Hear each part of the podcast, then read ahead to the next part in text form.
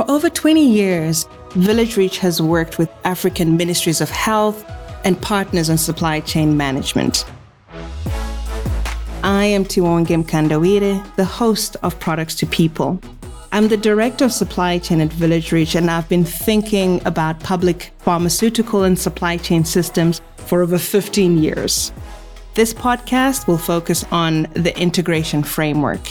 Each episode dives into the components designed to help build supply chains that are resilient, equitable, people centered, and sustainable.